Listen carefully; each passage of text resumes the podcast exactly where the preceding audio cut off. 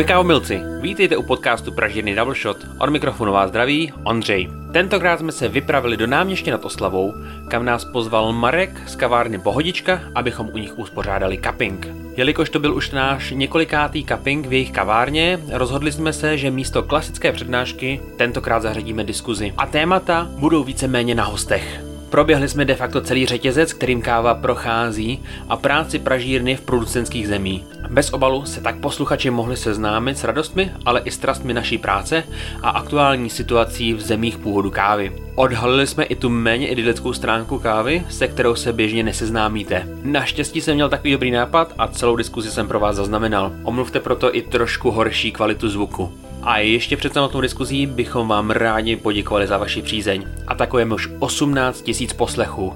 A toho si moc vážíme, že s námi trávíte svůj čas. A pojďme už na samotnou diskuzi.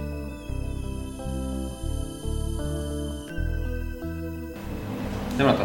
Jdeme na to. Uh,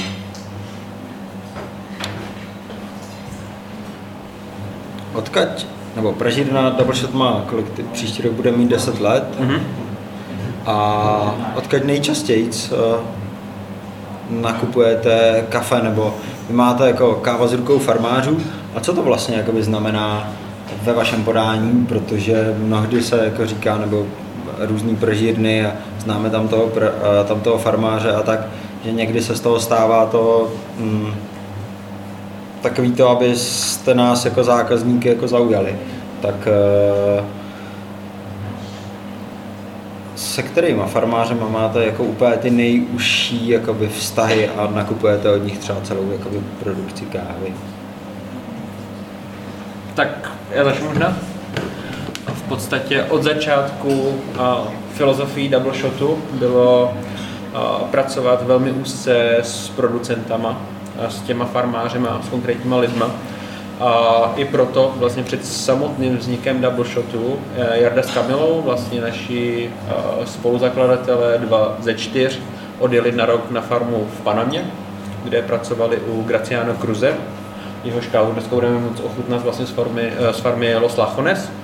A tam vlastně rok pracovali na tom, aby zjistili vůbec, co za tou kávou je, než se dostane k nám do pražírny pracovali nejenom na jeho farmách a jeho projektech v Panamě, ale vlastně začali potom spolupracovat i na jeho nových projektech v El Salvadoru, kde jsme navázali spolupráci Los Chelazos, myslím káva, kterou jsme teďka měli. A, takže to byl vlastně takový ten původní první, první farmář, od kterého jsme měli kafe. A Graciano. Graciano Cruz. A jinak to pojmenování káva z rukou farmáře, se kterým se u nás můžete setkat, tak je to vlastně je to káva z farmy, na které jsme osobně byli, nebo se vlastně na kterou osobně každý rok jezdíme. To znamená, obecně ve světě výběrové kávy se to označuje jako direct trade, to znamená přímý obchod, vlastně ten název vůbec má být nějaká reakce na fair trade, který tady historicky je delší dobu a tohle to mělo být ještě mnohem jako přímější a transparentnější obchod. A, takže káva s velkou farmáře u nás znamená vlastně direct trade kávu. My a hlavně používáme tu značku jako označení kávy, Priaďujeme to ku kávám, na ktorých farmách sme v ten daný rok, tú danú sezónu boli. Ako neznamená to, že keď sme niekde boli ako pred 5 rokmi naposledy, tak to je stále ako káva z rukou farmářa, pretože to ako reálne ten daný, daný rok nie je. Takže sa vždycky ako zameriavame na to, aby, aby to označenie bolo pri tej káve, kde sme ako reálne tú sezónu ktorú to, tú kávu pražíme, aby sme tam vlastne ako naozaj boli a aby sme tam ako neoznačovali treba Mormora, Etiópia, kde, ktorú sme treba ako mali pred dvoma rokmi, ale naposledy sme tam boli v roku 2011 reálne ako na farme v Mormore. Takže tu kávu jsme jako neoznačovali jako káva z rukou farmáře. A vůbec tenhle ten vztah s těma producentama je pro nás velmi důležitý, proto se snažíme na každou farmu každý rok jezdit a i myslím si, že to je trošku vidět na tom, že na našich sáčcích nedominuje eh, vlastně jako logo Double Shot nebo Etiopie, no, ta, ta daná země, ale my se snažíme prostě uh, vlastně vyzdvihnout práci toho konkrétního producenta. To znamená, ten největší nápis je vždycky věnovaný a tomu producentovi nebo jménu té, jménu té farmy. Ale aby som ešte zodpovedal, ty sa pýtal s kým najdlhšie a najviac, tak náš najväčší origin asi z krajina, odkiaľ nakupujeme kávu je Brazília. Najväčší, najväčší objem ako percentuálne uh, je Brazília, čo je nejak ako historicky dané tou nejakou kávou históriou v Československu treba. To taký ako po- populárny, uh, populárna krajina tu. A potom Etiópia a Panama. To sú asi tri najväčšie, najväčšie ako uh, anglicky originy alebo tri ako krajiny, odkiaľ kupujeme to najväčšie množstvo kávy z tej našej produkcie. Ale inak nakupujeme kávu, ah, to teraz neviem rýchlo spočítať, je to Guatemala, Nicaragua, Honduras, Salvador, Panama, Kostarika, Kolumbia, Bolívia, Peru, Etiópia, Kenia, Burundi, Rwanda. Kenia, Keniu som vravel. uh, Burundi, Rwanda, Hm. To je 13 to bolo? tak nějak. Je to jako... Z 13, z 13, 14 krajín sveta nakupujeme kávu ako každoročne.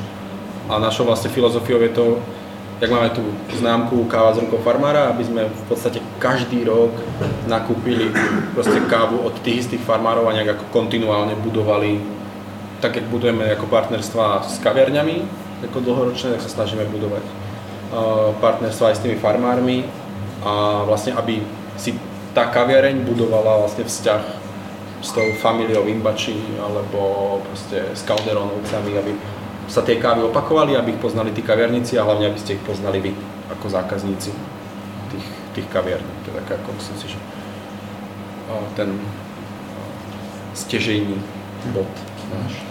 Já jsem ještě možná zapomněl zmínit, že my se tady vlastně budeme dneska bavit jenom o kávě, o arabice, že? Jakoby Je to tak, tak.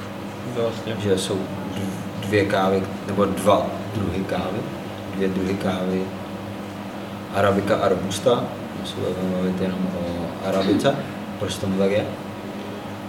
Um, protože pro nás ty odrůdy těch arabik jsou vlastně chuťově zajímavější, jsou rozmanitější, ale vlastně nedá se říct, že bychom se robustě úplně vyhýbali nebo mohli se jí vyhnout, protože ve spoustě zemí v současné době díky, uh, díky ekologickým problémům jsou aktuální vlastně hybridy uh, nějakých odrůd arabiky robusty, takže uh, spousta odrůd už nejsou jakoby čistá arabika, ale mají v sobě nějaký genom uh, robusty taky.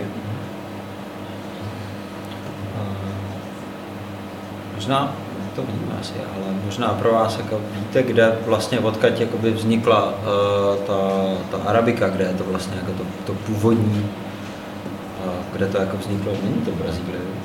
Mhm. Pôvodne ako uvádza sa juho západná ako juh Etiópie, niekto uvádza, že to je ako juhovýchod Sudánu, tam niekde ako na tom pomedzi. Hmm.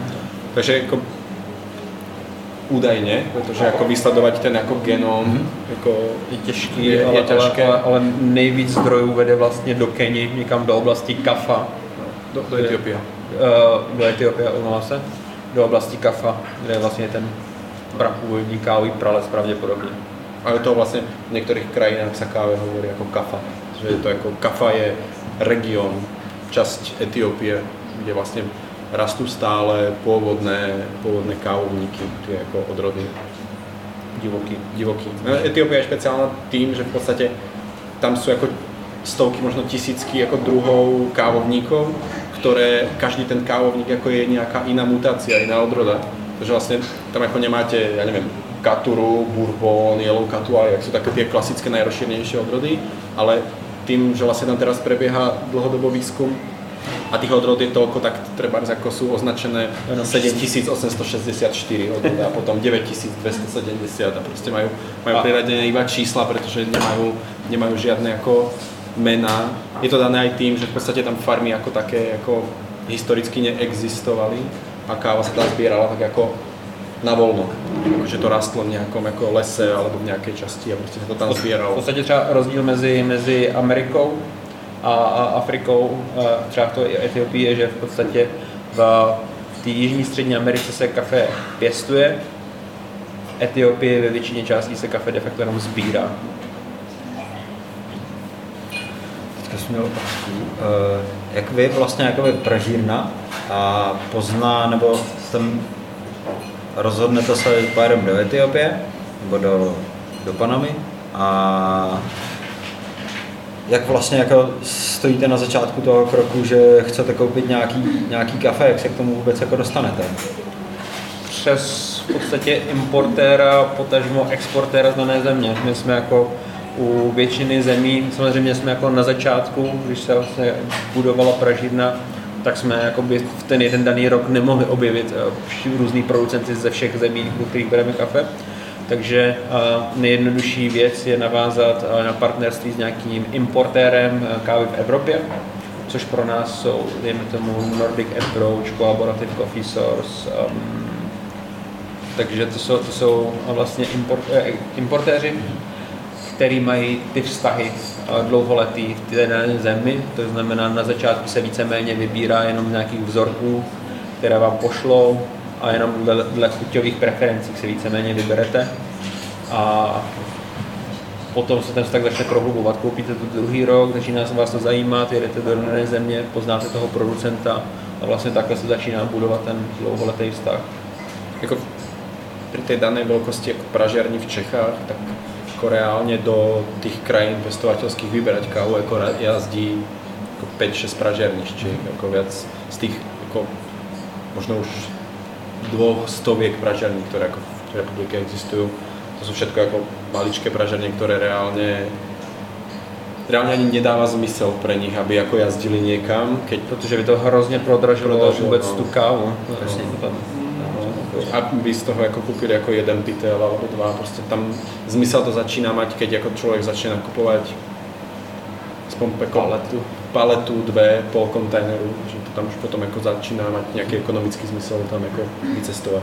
To, že jedna taká ako cesta v priemere vyjde na, záleží na krajine, od 50 do 100 tisíc, jako, jako jeden, jeden výlet za kávou, taký jako pracovný. Takže asi nepojedeme na výlet. Letos. a, no a pak a, tak navážete, navážete tu spolupráci a pak už jedete za Ratiborem Hartmanem třeba do Panamy. A tam už jako na té farmě přímo jakoby Jo, vybíráte. vlastně, vlastně u těchto těch producentů, od kterých bereme kávu dlouhodobě, tak eh, de facto tam každý rok přijedeme v období buď to na konci sklizně nebo po sklizni a, a dost, vlastně dostaneme na stůl to nejčerstvější, co tam je. A vybíráme víceméně na základě hlavně jako chuťových preferencí a zároveň i musí, musíme mít v hlavě pro co tu danou kávu chceme použít, protože nejde vybrat samozřejmě třeba z té farmy jenom to jakoby bodově nejlepší, protože to je zároveň i to jenom jako třeba ty jako nejdražší gejši, který stojí v přepočtu 10 tisíc třeba za kilo zelené kávy, takže musí se jakoby samozřejmě, je to, je to hodně o plánování, takže člověk musí jet už do té dané země s tím, že musí plánovat dopředu na celý rok, kolik potřebuje jaké kávy, kolik bude potřebovat kávy na espresso do směsi, kolik bude potřebovat kávy na espresso jako jedno druhé, kolik na filtry, takže je to... Je to těžké. A pak vlastně přijedete na místo, ochutnáváte třeba jako ze stovky vzorků, které se víceméně liší jenom v dnem sklizně nebo odrůdou, že Takže pak uh, my tady budeme ochutnávat na 9 vašich káv, ale vy v té dané země ochutnáváte denně třeba kolik? 200 vzorků? záleží na zemi. Jakože v Keni se to dokáže dostat i ke třem stovkám vzorků a to už je jako, ono se to zdá vždycky jako hrozně romantický výlet, že člověk jede prostě do nějaký exotické země, tam se jako zacestuje, dá si kafe, má skvělý čas a jede domů, ale víceméně to vypadá, že přiletíte na letiště, jdete na hotel, ráno vstanete, dáte si snídaní, jdete dopoledne kapovat třeba 60 vzorků, což je takový jako normální počet, 30-60 vzorků záleží. Jdete na oběd, jdete znova kapovat, je vlastně jakoby podvečer a vy už jako dokážete jít jenom jako na jídlo a v podstatě si jít lehnout. Je to jakoby, ať se to nezdá, tak to degustování kávy je docela vyčerpávající, protože člověk se na to musí furt soustředit, protože třeba u 70. vzorku, který chutnají velmi podobně v té dané zemi, tak uh, je to těžké. Já si pamatuju náš první cupping v pražírně s Járou a to bylo jenom kafe pro jako pro všechny, jakože, uh, a to jsme nevybírali nic, co potom bychom prodávali nebo jako s tou odpovědností dál, jako na co, na co to použijete, nebo uh, to pražírna daná. A,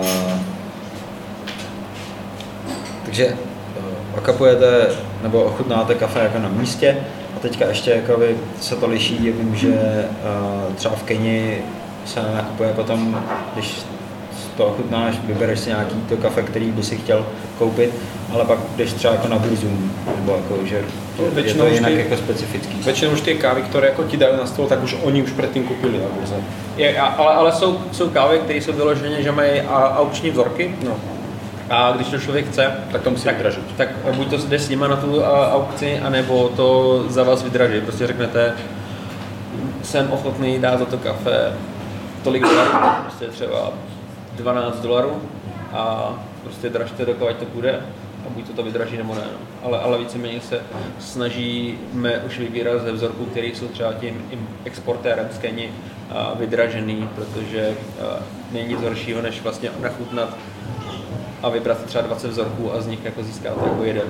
Myslím, že tu je jako dôležité, si myslím povedať to, že v podstate väčšina tých káv sa, alebo mimo Kenia a Etiópie sa kávy nakupujú priamo od nejakých spracovateľských stanicách u importéra alebo priamo u farmára.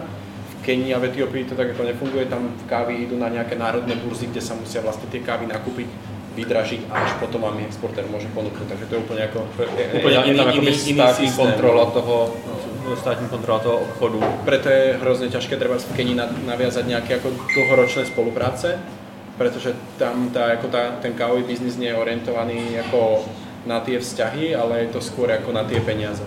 Takže vlastne vy môžete kupovať 3 roky po sebe nejakú kávu z premývacej stanice, treba z Karuhiu Útery, ako máme teraz, a dávame im, ja neviem, poviem príklad 14 dolárov a prídeme štvrtý rok a povieme, že hej, chceme tomu kávu a dávam 14 dolárov a príde druhá pražiareň a proste my vám dáme 15,50, tak oni zoberú našu kávu a dajú ich proste niekomu, kto zaplatil ako na tej burze si kúpil za viac. Takže tam tie ako vzťahy dlhodobé nejak ako s rodinami, s premývacími stanicami tak ako moc nefungujú, tam je to skôr ako hm, business, tam je to business, tam je to tam je kafe business. No. I když možná se nám teďka podaří navázat možná nějakou spolupráci snad v Keni, eh, v Etiopii. Uvidíme, jak to, jak to vyjde. Ale tam už se to nějak uvolňuje v tom, že už jako jsou nějak jako ty konkrétní farmáři jako začíná se vlastně v Etiopii víc uh, prosazovat to pěstování, nebo spíš tak, to farmaření, a, takže tam už můžou vznikat ty dlouhodobější vztahy samozřejmě. I když zase tam teďka hosté situace s tím, že a, to za 14 dnů bude zhruba referendum o, týžden. už příští týden o držení vlastně Oromy, což je jedna část Etiopie, která by se chtěla osamostatnit a díky tomu tam teďka hostí trošku atmosféra. Já tam mám vlastně 8.12. tam mám letieť, ale čakám, čo sa vlastne bude diať. Lebo práve ja mám letieť do tej Oromie, do Gedep, je čas tej, toho, oni sa chcú vlastne otrhnúť od Etiópie a byť ako autonómna oblasť, takže je tam referendum a je to tak ako 50-50, takže pravdepodobne po tom referende budú nejaké nepokoje. A, tak čakáme, že aká, či budú nepokoje akože také klasické, tedy je to ako OK, alebo či budú nejaké ako väčšie a vtedy ako nepoletím, lebo úplne kamarát nás zo Švedska minulý rok sa 3 dní schovávali niekde v džípe na parkovisku medzi dvoma vesnicami. dvoma vesnicami a kým to tam jako prehrmelo, takže je to tam, je to tam celá někde také jako drsné. Vlastně teďka, jestli sledujete situaci v Bolívii, kde de facto byl státní převrat, dá se říct, tak tři týdny zpátky se odsud vrátila kolegyně, kdy už to bylo jako dost na hraně. Takže no, káva väčšinou rastie v oblastiach, kde to nie je úplne politicky, ekonomicky a bezpečnostne uh, nie je to tam úplne, úplne ideálne. Honduras, najväčšia ako kriminalita. kriminalita drogová so Salvadorom, gengy, ako všade, kde idete, tak proste idú s vami ľudia, ktorí majú brokovnice cez pleco nohy, ako sa sami nepohybujete. Uh, ja som ešte bol v Kolumbii vlastne v časoch, keď operoval FARC na juhu, v Naríňu a tak, takže všade vojaci s nami ako kontroly. To je to také, uh, ako Ondra vravel, tá predstava tej romantiky, tam ako je častokrát proste je to ako taký business trip so všetkým, čo k tomu ako patrí. Uh, ale krásný. Ale je. Takže největší, největší romantika je v kavárně u toho kafe. No, jo, to je to jako... Když mám to Ale tak záleží potom víceméně tyhle ty, třeba tyhle ty jakoby nepokoje, teďka to možná se víceméně odehrávají v těch městech, kde my se tolik potom nepohybujeme a víceméně vyjíždíme do těch, na ty farmy, které jsou jakoby od těch měst relativně vzdálené a tam to bývá poklidný. No. Napríklad v Nikaragui boli tie nepokoje, tam vlastne za, pri protestoch zastrelili asi 800 ľudí v Manague a v Matagalpe a ja som bol ako v tom čase mimo ako na severe v takých ako malých mestách a vesnicích a tam ako sa nedialo nič, takže ono je to väčšinou v tých, ako, to v tých väčších mestách, ale no, nie je to, nie je to príjemné, treba ma zatkla cudzinecká policia hneď ako v Nikarague na letisku. Zobrali mi pás a vypočúvali ma lebo Európska únia kritizovala Ortegu ako za ten režim, takže všetkých z Európskej únie, čo sme prileteli, tak nás zatkli a zobrali, zobrali nás na, na cudzineckú policiu, kde nás ako vypočúvali. Takže aj, aj to k tomu patrí, k tomu nákupu kávy, až keď si budete dávať šálku, myslíte, že nás zatkli za to, aby ste vy, vy si mohli, mohli dát tu kávu. Ještě abychom se dostali jako k těm, k těm avokádům, tak uh, mě vlastně jako zajímalo proč, nebo respektive, já to vím, ale a kolik je vlastně jako cena, cena kávy no, teďka nechci pomoct vidět, jako za kolik to nakupujete, za kolik nám to prodává. Ne, my robíme transparency sheet vlastně na konci roka, takže jako my ti můžeme povedat ale, jakoukoliv sumu Ale vlastně jakoby kolik stojí ta výběrová káva, nebo tak ta káva, o který se tady bavíme, to asi jako, že je to... Kávu, kterou tady pijeme. Ne, ne, ne, nebavíme se o kávě, na, o ceně na burze, ne. která je diametrálně odlišná. Ne. Ne. A je to samozřejmě odvislý země od země, protože ta cena je daná eh, i vlastně ekonomikou dané země, takže a, ale v průměru se pohybujeme 4 Najlacnejšia káva, ktorú nakupujeme, stojí 2,75 za, za libru. Za, je čiže ne, půl kila. půl kila zelenej kávy. A najdrahšia, ktorú nakupujeme, nepočítam limitky, je 17 17 dolarů? 17 dolarů. Káva jakoby ze standardní produkce, což to, to, jsou jako limitované To, čo predáváme jako 350 gramové balíčky, čo si môžete kúpiť tu na e-shope, kdekoľvek. Čiže ten jako rozptýl je docela, docela veľký. Záleží naozaj na ekonomike, na, na tých jako nejakých podmienkach, aké v tej danej krajine panujú, aj keď treba z jednej krajiny, kde stojí tá káva 12 dolárov a z druhej krajiny, kde tá káva stojí 4 doláre, tak sú kvalitatívne ako porovnateľné, ak nie ako rovnaké, ale rozhoduje sila tej, tej ekonomiky. Tak jak to. No a poslední dobou je, je velký problém vlastně vůbec s pracovní silou, takže a vůbec jakoby farmáři mají problém třeba najít lidi, kteří na té farmě pro ně budou pracovat, protože a, není to úplně lecená záležitost, je to třeba pro mě velmi zajímavý uh, příklad u etiopských káv, kdy sedm let zpátky, 6 let zpátky, balíček 350 gramový uh, kávy z Etiopie tady stál 290 korun. Byla to pro nás jakoby nejlevnější káva, kterou jsme kdy nakupovali. Dneska jsme u těch káv na nějakých 380 korunách, prostě, protože zdražila pracovní síla. A není jsou tam lidi, kteří by tam reálně pracovali a vlastně celý to prodražuje vůbec tu, ten nákup té kávy. Že... Podobný problém je vlastně v strednej a južnej Amerike, protože tam historicky zberači kávy sú pôvodné obyvateľstvo, protože oni boli nejak ako vytlačení na okraj spoločnosti. V podstate v Paname zostali, zostalo sedem posledných indiánskych kmeňov asi z dvoch stoviek, ktoré tam ako žili a uh, Panama je jako ekonomicky jako dobré situovaná krajina v Strednej Amerike, kde vlastne to európske, európske obyvateľstvo, tam tá časť krajiny proste nechce pracovať manuálne, preto všetky tieto manuálne práce vykonávajú tí indiáni, hlavne kmeň, ktorý sa volá Nobe Bugle, Sú to vlastne indiáni, ktorí sú ako majú minimálnu gramotnosť a celé rodiny vlastne migrujú od Panamy cez Kostariku po Nikaragu a vlastne sa posúvajú počas sezóny z regiónu do regiónu, kde zbierajú, zbierajú tú kávu a sú vlastne taká tá lacná pracovná sila. Ale najradšej chodia do Kostariky, pretože tam zarábajú najviac. V Paname sú to treba ako 4 doláry, 4-6 dolárov ako za deň. A potom v Nikaragu je to, ako to býva ešte menej na niektorých tých, ako, ale bavíme sa ako v väčších farmách, tak s tými farmami, s ktorými my ako spolupracujeme, tak tí majú nejaký ako výkonnostný e, merateľ, alebo ako to povedal, tej, tej práce, ale, ale ako tá lacná pracovná sila v Strednej Amerike je už len to pôvodné obyvateľstvo, treba z Brazílii, kde to pôvodné obyvateľstvo v podstate ne, už neexistuje v tých ako oblastiach, kde sa pestuje káva, tak e, tam treba je 50-60 dolárov denný zárobok.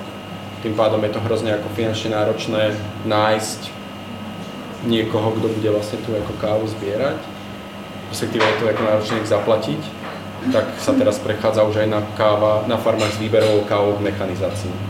Čo vlastne takým tým ako najväčším, ako najrozšírenejším znakom je ako naša káva je ako ručne zbieraná, preto je to ako výberová káva ale v Brazílii v podstatě už se zavádzají I, i, i v nepřístupném terénu se snaží zavíst mechanizaci, protože to je nějak by neměli jak sebrat. Takže prostě ta cena práce tam jako vyletěla do, do astronomických jako výšek. Takže to ovlivňuje, ještě jsem se chtěl zeptat, jak ovlivňují třeba jako klimatické změny v pěstování kávy, jestli si to na to dopadá, nebo bude to pořád jako stejný, protože třeba u nás se jako klima taky nějak jako mění, se to otepluje, tak. pro nás zase otepluje. Je to, je to vlastně jako, projevuje se to, projevuje se to vlastně změnou vůbec těch sezon, kdy, kdy ta káva dozrává. V některých oblastech najednou káva nedozrává dvakrát ročně, ale v podstatě tam ten kávník nějak chodí celoročně, že tam je jako to klima se tak změnilo, že vlastně tam máte na, na jedné farmě máte jak květy, tak vlastně e, třešně, takže a, a hlavně se to projevuje na tom asi šíření nemocí hodně. Aj to, to aj, aj to, že sa úplne šíria do, do určitých krajín sa dostávajú choroby kávovníka, ktoré tam ako nikdy neboli a kávovníky samozrejme to, tú chorobu nepoznajú, tak sú rezistentné ale eh, je to v Strednej Amerike, treba ako ja mám prechodenú hlavne v Strednú Ameriku, je to vidieť, tá zmena klímy je vidieť na tom, že v podstate dažde a suchá prichádzajú úplne v iných sezónach, ako, ako je nastavený ten kolobeh.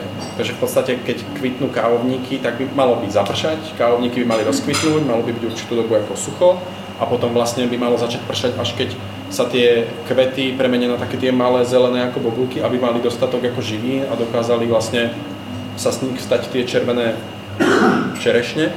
Ale v, e, teraz v podstate, keď v období tých, ono sa tomu španielsky povie floracion, ako vlastne keď kvitnú tie kávovníky, tak z ničoho nič prídu dažde. Obijú kvety a keď nemáte kvety, nemáte kávu. Je to treba túto sezónu, jak máme, my máme Kostarika Finka Šumava, možno niektorí poznáte, tak Šumava ročne produkuje štandardne okolo 700 až 900 ako briec, pytlu. Tento rok ich mali 110 kvôli zmene počasia. Ich sused Toňo Barantes, ktorý zvyčajne produkuje niekde medzi 600 až 700 vriec z jedného takého veľkého lotu od rody Katuaj, tak tento rok mal tých vriec 7.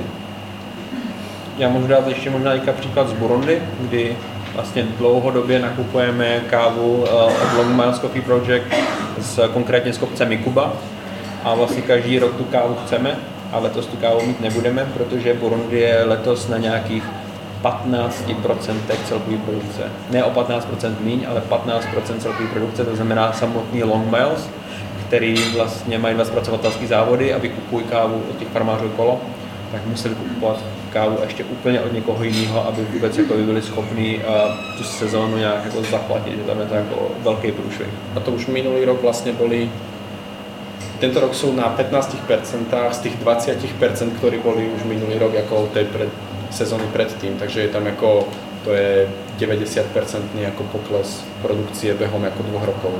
A ještě je, je to země, která vlastně jejíž export z 80% tvoří káva. Ty jsou smutný. To jako, no.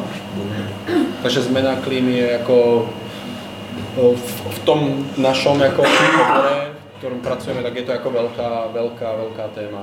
A prejavuje sa to na tom, že v podstate keď sa robí ten ako replanting, že sa obnovujú farmy, tak v podstate tie pôvodné odrody, ktoré tam ako nejak farmári majú zaužívané, tak ich vôbec nesadia, pretože nie sú ako rezistentné voči chorobám, voči počasiu, ale vysadzajú sa práve tie robustové hybridy, Pokud vůbec volí kávu. pokiaľ volia kávu. Tam ako možná dobrou avokádo. avokádo. Avokádo je teraz, ako teraz Peru je avokádo teraz ako hrozne populárne, tam ako sa vlastne rušia farmy a vysádza sa na miesto toho avokádo, pretože avokádo je 8-10 násobne ako výdelečnejší. Jak u nás repka, to sa dá, možno stávajú tiež na to dotácie, neviem. A, a, Někdo napsal, že to je super potravina. No tak to je každý rok je něco jiného, Jasně. potravina, že ne? Je to hlavne kvôli tomu, že od 2008-2010 sa spotreba avokáda ako hlavne v oceáni, ako Austrália, Nový Zéland, uh, východná Ázia, tak proste zvýšila asi o 800%. Že proste všetci valia peniaze do avokáda, pretože je to hrozne hrozne výdelečná vec, ale pritom to vlastne ako keby ruší, ako ničí tie farmy v určitých ako regiónoch. Vlastně v podstatě kavárny, když servírují avotousty a tvoří obrovský, obrovský vlastně podíl toho avokádového trhu, tak jsou vlastně sami proti sobě, protože jdou vlastně proti kávě. Něco. Takový jako paradox malý. A Brazílii to ten strom. A eukalyptus? Eukalyptus. V Brazílii jako eukalyptus mal určitou dobu hrozně vysokou cenu na trhu, drevo z toho stromu a ono hrozně rýchlo rastie. Takže vlastně farmári vysádzali na, na vrcholy svojich fariem, na kopce, keď mali jako eukalyptus, na tie kávovníky, lenže eukalyptus Nasává hrozně moc vody nasává. nasává vodu, čiže oni si spravili úplně jako planiny z těch svojich fariem, úplně vysali všetku vodu a živiny, takže de facto jako 4-5 rokov predávali eukalyptus, ale zničili si farmu na dalších 15 rokov dopredu. A, 20. ale co cena eukalyptu šla rapidně dolů a vlastně a nikdo to nechce prodat ten eukalyptus, to čeká, až ta cena zase trošku zroste, takže jsou tam trošku v pasti. Nemajú kafe, majú eukalyptus, ale eukalyptus nikto nechce. A tak stejný to je v tom uh, v Peru s tím, s tím. No a to avokádo všichni chtějí, to je vždycky. Avokádo, chtějí no. avokádo.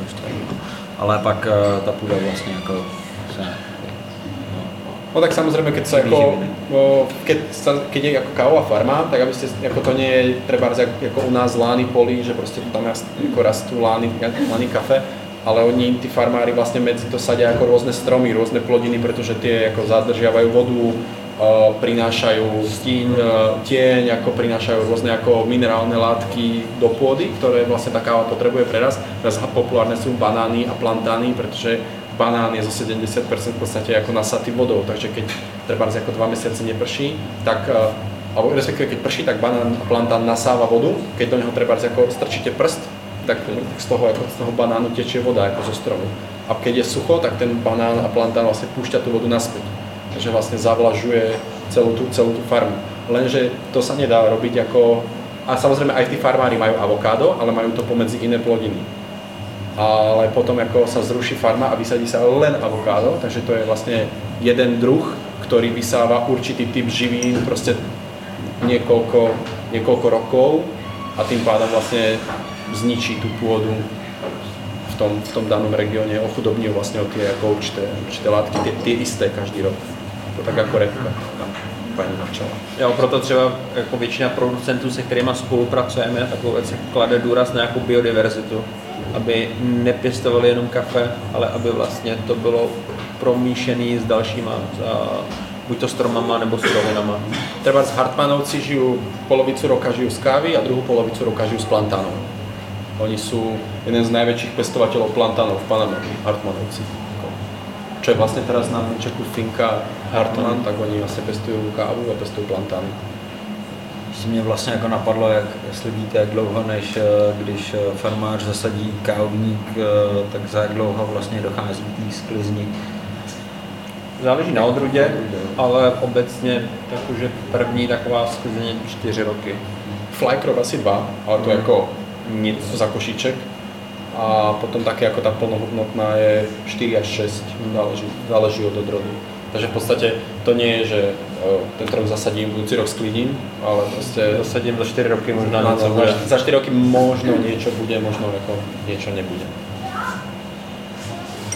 A ještě mě zajímá, a kolik vlastně jakoby třeba, protože vy jste jedna z, asi z největších jakoby pražíren v republice u nás a začali jste s první s tou výběrovou kávou. A To, to je pravda. Á, Labohe á, nestarší. Nie, ale nie sme, nie sme najstaršia pražiareň výberovej kávy v Čechách, sme druhý, tretí.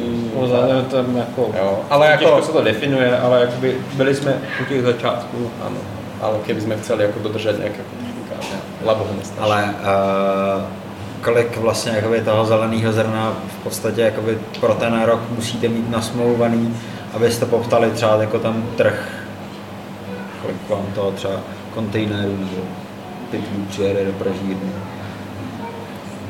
Tyjo, na pytle to by si chcel odo mňa asi moc. Ne, ne, to. Dej, dej to na tuny. Trebárs tandem, to viem, tak to je nejakých niekde medzi 400 až 500 pytlami ročne. Ten tandem. Hm.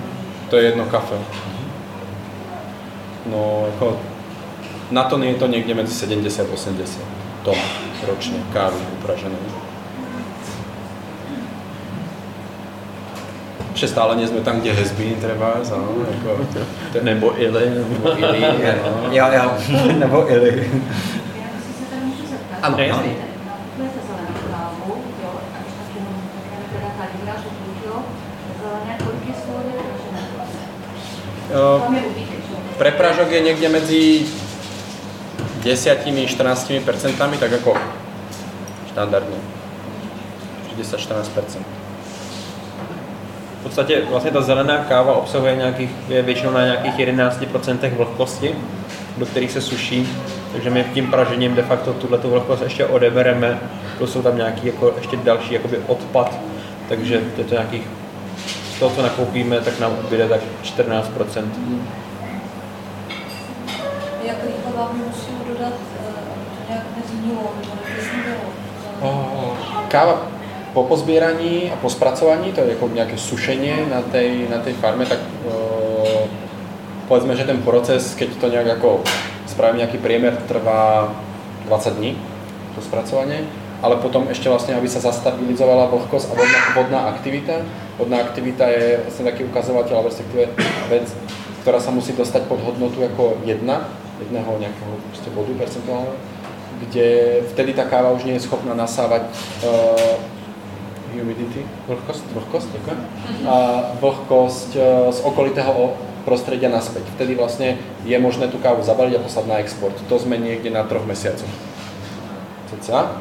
Potom cesta, A záleží tom, co je za země. Čo je to Pokud je to jako no. vlastně země, která je u moře, tak je to mnohem rychlejší, protože v podstatě už stačí a, ty kontejnery jenom dopravit do přístavu, a, který bývá jako kousek a, a naložit na loď, což bývá tak potom měsíc. Hmm. Ale země, a, které jsou vnitrozemský, typu a, Burundi, a, tak ty posílají vlastně přes jako já ani nevím, kolik je to kilometrů, No. je to, ale ty musí vlastně posílat kafe až do Dar Salámu a odtud se nalodí a vlastně pluje dlouhou cestu do to Evropy. je v Tanzanii. Proste posielajú kafe úplne ako nezmyselne niekam. No, ale treba z Etiópie sa to vozí cez Džibutsko. Najbližšie, najbližšie myslím Eri- Eritrea, ale s tou ešte do minulého mesiaca boli vo vojnovom konflikte asi 30 rokov. Tak ne, takže sa posielali z Džibutska, ne? Takže potom ako cesta do prístavu, kde to je, teraz v Brazílii je to mesiac, niekde to môže byť aj pol roka. Jako Burundi klasicky klidně 4 měsíce určitě. No. A to ještě než se tam vyřeší vůbec jako administrativa a co se týká na jeden kontejner je potřeba 26 razítek. Takže víte aspoň třeba tady měsíc vám to uzum. Jako, A víme, který měsíc by to mělo dorazit a k tomu je potřeba přidat tak dva. dva, no. A ta, takže tady, tady už potom to plánování toho roku začíná být jako velmi složitý. Mhm. Myslím si, že letos jsme se dostali v jednu chvíli do takového uh, svízelné situace, kdy už jsme skoro neměli žádný kafe, protože, Protože nám něco končilo a všecko bylo jako, uh, mělo sklus. A, a tam jsme měli jako menší krizi. Teda, no. Na podzemí. Takže někde mezi jako dvoma až osmými mesiacmi to jako trvá. Záleží všetko na rýchlosti tej logistiky a na zložitej, zložitosti administratívy v tej danej jako krajine. Mě by zajímalo, jak se to zlepšilo týká produkty. Tak. Jak se to zná, kvalitu. Takže to je hodně subjektivní, že?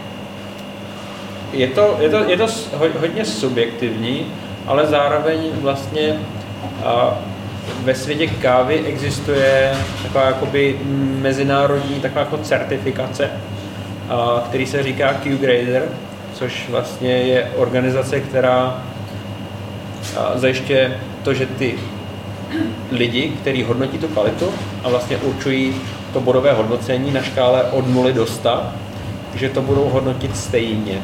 No, keď by sme sa bavili o, o tej káve, ktorú, ako treba, s ktorou sa zaoberáme my, tak te, my sa zaoberáme vlastne segmentom, ktorému sa hovorí ako specialty coffee alebo výberová káva. Tak kolega načal, e, že je tam nejaké bodové hodnotenie od 0 do 100, ktoré je nejak e, proste štandardizované, tak výberová káva musí dosiahnuť minimálne 80 bodov. Od 80 do 100, žiadna káva ešte nedosiahla 100, najvyššia je 90, 90, 97, 75, 25, 25. Takže žiadna káva ešte nedosiahla nikdy 100, lebo vždy je čo zlepšené. Ale keď sme sa bavili len o nejakom ako bodovom údaji, tak v podstate tá výberová káva je štandardne s fariem niekde okolo 10% produkcie, toho ako najlepšieho. Tých zvyšných 90% je káva, ktorá dosahuje menej ako 80 bodov. To znamená, že je tá, tá, tá štandardná káva nazývaná komoditnou. Uh, to sú treba kávy, ktoré sa pražia do talianských zmesí, do francúzských zmesí, supermarketová káva a teda. Čiže keby ste chceli akože sa zaoberať tým bodovým aspektom, že si to viete niekde prečítať a poviete si, že toto má 88 bodov, tak viem, že toto bude dobré, tak to je jeden ukazovateľ. Keby ste to chceli podľa chuťového tak to si aspektu, asi možná ukáže tak to si možno môžeme povedať skôr tu, pretože sú rôzne spracovania kávy, ktoré a rôzne odrody, ktoré nejako chutia.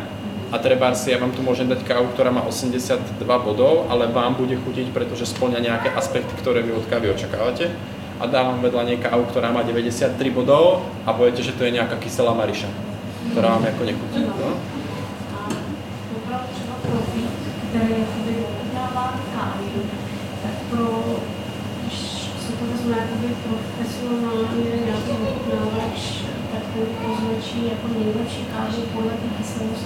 Nějaký jako. Tam, e, na tom, tam je tzv. ako skorší, alebo nejaký hodnotiaci, no, po našom hárok, po česky... Je to škála možná? No, jako je, prostě- je, je to jakoby 10, 10 nějakých bodů, který se hodnotí. No. A je to, len ako z rýchlika je to vlastne sa hodnotí najprv nejaká aroma, čiže suchá aroma, to je takto, jak je to namleté, mokrá aroma, to je potom, keď sa to vlastne zaleje. Potom sa hodnotí vlastne, keď už to ochutnávate, ako má tá káva telo, ako má sladkosť, ako má aciditu, ako je vybalancovaná. Potom sú tam ako hodnot, treba, nikdy sa neochutnáva jedna miska, vždy sa ochutnáva minimálne dve, ideálne 5. Tam hodnotíte vlastne, tomu sa anglicky povie uniformity of the cup, uh, akože To znamená, je, je, je, uniformitu tej kávy, či všetky tie misky chutia Ja. rovnako. Keď je tam treba ako 4 chutia rovnako a jedna chutí inak, pretože v nej nejaký defekt, tak proste tam strhávate hneď body. Čiže tam je jako... je to hrozně komplexní hodnocení, no. není to jenom jako o dané chuti, ale uh, jako o těch jednotlivých deskriptorech, ale je to o, o dalších, kolik se v, v, mezi těma zrničkama na 100 gramů vyskytne defektních zrn, to znamená třeba jako polámaných, uh, napadených hmyzem a tak, tohle to všechno jakoby strhává to hodnocení dolů. Treba vo výberovej káve na 18, na 18 e, dobrých môžu byť, môže byť jeden full defect a tri partial defects, myslím. Něco takového. Niečo také, akože, e, čiže ten, tam to je ako tá možnosť toho nejakého ako nekvalitného zrnka v tej ako výberovej káve je veľmi ako oklieštená naproti treba z tej komoditnej káve. Vlastne ako takým tým kávom, ktoré sú ako 80, 70 a menej. A, ale ako takto, každá farma produkuje všetky kvality, žiadna farma je len ako, že my produkujeme 90 bodové kávy. Všetky farmy proste produkujú od Tyjo, my sme tu kapovali aj 60 bodové kávy, ako s fariem, ktorých sme potom kúpili 88 bodovú kávu. Ale predá sa úplne všetko. Či už na lokálny trh, na lokálnom trhu štandardne zostávajú tie úplne najhoršie kávy, pretože Proste všetko to drahé, dobré, ide na export. Výnimkov je možno Panama, Brazília, tam ako sa pije docela ako lokálneho kafe. Etiópie. Ale, Etiópie, ale inak ako všetko sa ako z tých chudobnejších krajín exportuje. Ale do toho vstupuje to pokazit. No samozrejme. To je ako už naša nejaká ako starosť, aby sme tu nejak ako treba relatívne drahú kávu, aby sme ju ako tým pražením nepokazili. A, a, ale na ty vzorky je vlastně nějaký mezinárodně uznávaný takový jako uh, standard, na který se to praží, aby ty vzorky byly porovnatelné vlastně napříč celou země koulí. To, to, to praženie, keď sa nejak ako uskutoční, tak sú rôzne ako merače a merá sa to ako na farby. Farbu toho praženia. Takže vlastne tá farba by mala byť ako pri tom vzorku, keď sa, či ho ochutnávate v Etiópii, v Dánsku alebo ja neviem, v Japonsku, tak by mala byť nejak ako štandardizovane upražená na tú farbu, aby ste to teda ako mohli porovnať ten výsledok niekde. Samozrejme tam vstupuje do toho voda. Ešte ako kvalita tej vody, na ktorej to ochutnávate, ale to už je zase ako úplne iná téma.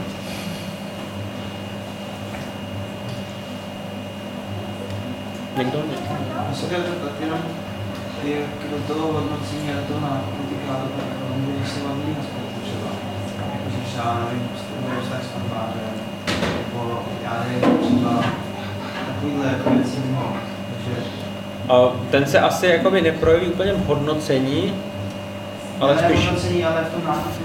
Jakoby v ceně třeba, nebo- Koupíte třeba horší kafe, jo, t- protože ten, Ten- jo, jo, jo. ten dlouholetý vztah, třeba pro nás, je výhodný v tom, že ten daný producent má jistotu toho, že my od něj to kafe znovu další rok koupíme.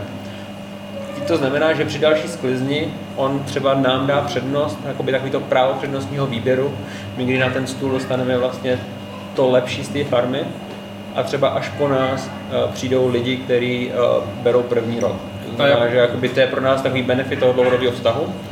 Zároveň my, když chceme, uh, chceme, aby to pro toho producenta bylo uh, udržitelný, tak od něj nemůžeme kupovat jenom tu nejlepší kávu. A my od něj potřebujeme koupit i, nebo chceme koupit i tu kávu, která má nižší bodové hodnocení a koupíme ji v nějakém jakoby větším objemu, takže tím vlastně de facto jakoby zvýšíme tu průměrnou cenu té kávy, kterou on prodává a, a tu použijeme do dalších jakých jako, třeba když máme kancelářskou směs, tak vlastně to je jakoby základ toho. A tam samozrejme prepáč, vstupuje do toho aspekt toho, že tak ako u vína, tak aj u kávy není každý rok super. Takže vlastne vy môžete 5 rokov nakupovať od nejakého farmára ako super kávu a potom má 2 roky slabšie, ale ten ako vzťah je o tom, že vy od neho kúpite aj tú slabšiu kávu, aby ste ho ako podporili, aby on mohol ako ďalej pokračovať, pretože väčšina tých farmárov proste funguje na, na úver z banky, takže aby mohol vlastne zaplatiť tie, ako, tie úvery, ktoré tam sú, takže proste nakúpite aj tú, tú proste nie tak dobrú kávu ako zo sezóny predtým, len preto, aby on mohol ako ďalej fungovať, aby, aby ste od neho mohli proste nakúpiť, možno budúci rok bude to jeho najlepšia sezóna v živote.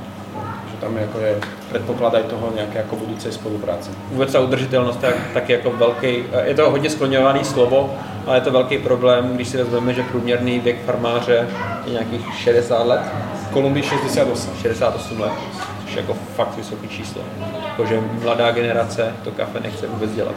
A jako, jedna stránka je nechce a druhá stránka je to, že vlastne tí rodičia, ktorí vychovávali svoje deti na tých ako kávových farmách, ich celý život tlačili do toho, aby, Aby oni byť. do mesta, aby nemuseli robiť na kávových farmách. Takže teraz vlastne sa dostávajú do bodu, kedy oni sú, už sú ako starí a potrebovali by to ako niekomu predať, ale nemajú to komu, pretože tie ich deti v podstate žijú ako v Bogote, alebo v Santa Marte, alebo v Medellíne, treba sa keď to prenesem do Kolumbie a robia v banke, sú policajti, sú úradníci a proste nikomu sa nechce z mesta vracať do Kundinamarky niekde, do, do, proste do nejakej poslednej vesnice, aby tam ako pestoval kafe, no. Není to jako v telenovele mexické. Jako kafe. Neberou to tak jako tady sedláci, protože je to rodinný majetek a předává se to. Áno. Niekde jo, niekde niekde áno, niekde áno, ale jako nie všade to tak funguje. A hlavne v niektorých regiónoch tá, tá tradícia treba ako ani neexistuje, uh, pretože treba nie je tam historicky dané možnosť vlastniť ako treba pôdu, podnikanie, ako, um, alebo na juhu Kolumbie ešte 20 rokov dozadu nebolo možné proste v kopcoch žiť, pretože tam boli len partizáni. Vás Carlos Zimbači, jeho farma uh, je, má 18 rokov, 19 teraz, uh, pretože v podstate až pred tými 19 rokmi bolo možné sa vrátiť ako vyššie, ako južnejšie od mesta San Augustín ako do, do hôr a začať tam pestovať tú kávu, pretože sa tam v tých horách ako reálne proste bojovalo. Takže aj preto tam ako nech sú nejaké historické tie. No, teda, že môj pradedo to robil a ja to robím, on to robí, proste to tam ako neexistuje. Ako... Tebars Carlos má okolo 70 Mhm, švihák. a je to v podstate ako prvá generácia ako farmárov v ich rodine. Postupně to předával teďka svým dětem. To je také, tak, taká, taká ako výnimka, že vlastne tí jeho, tí jeho deti robia v kávovom biznise, vlastne Didier, jeden jeho syn robí pre nášho partnera v Kolumbii, pre exportéra, potom uh, jeho jedna dcera a syn vlastne si od neho zobrali po jednom hektári z jeho pôvodnej farmy a majú teraz vlastne svoje ako keby maličké farmy a postupne tam ako s tým pracujú. Ale to je výnimka.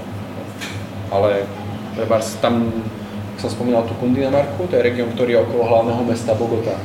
Že tam v podstate ako nikto mladý nechce robiť kávu, ako keďže je to hodinu a pol jazdu do Bogoty. A pak to můžeme pokazit my, Hanko. Nejenom v pražírně, ale pak i...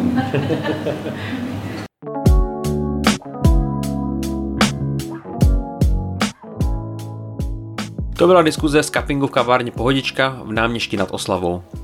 Doufám, že tato epizoda nebyla moc negativní, ale já osobně mám radost, že takto uceleně zazněla spousta věcí bez obalu. Budeme rádi, když nám dáte vědět váš názor, ať už do komentářů, anebo k nám na mail podcast zavináč doubleshot.cz Mějte se fajn a ahoj!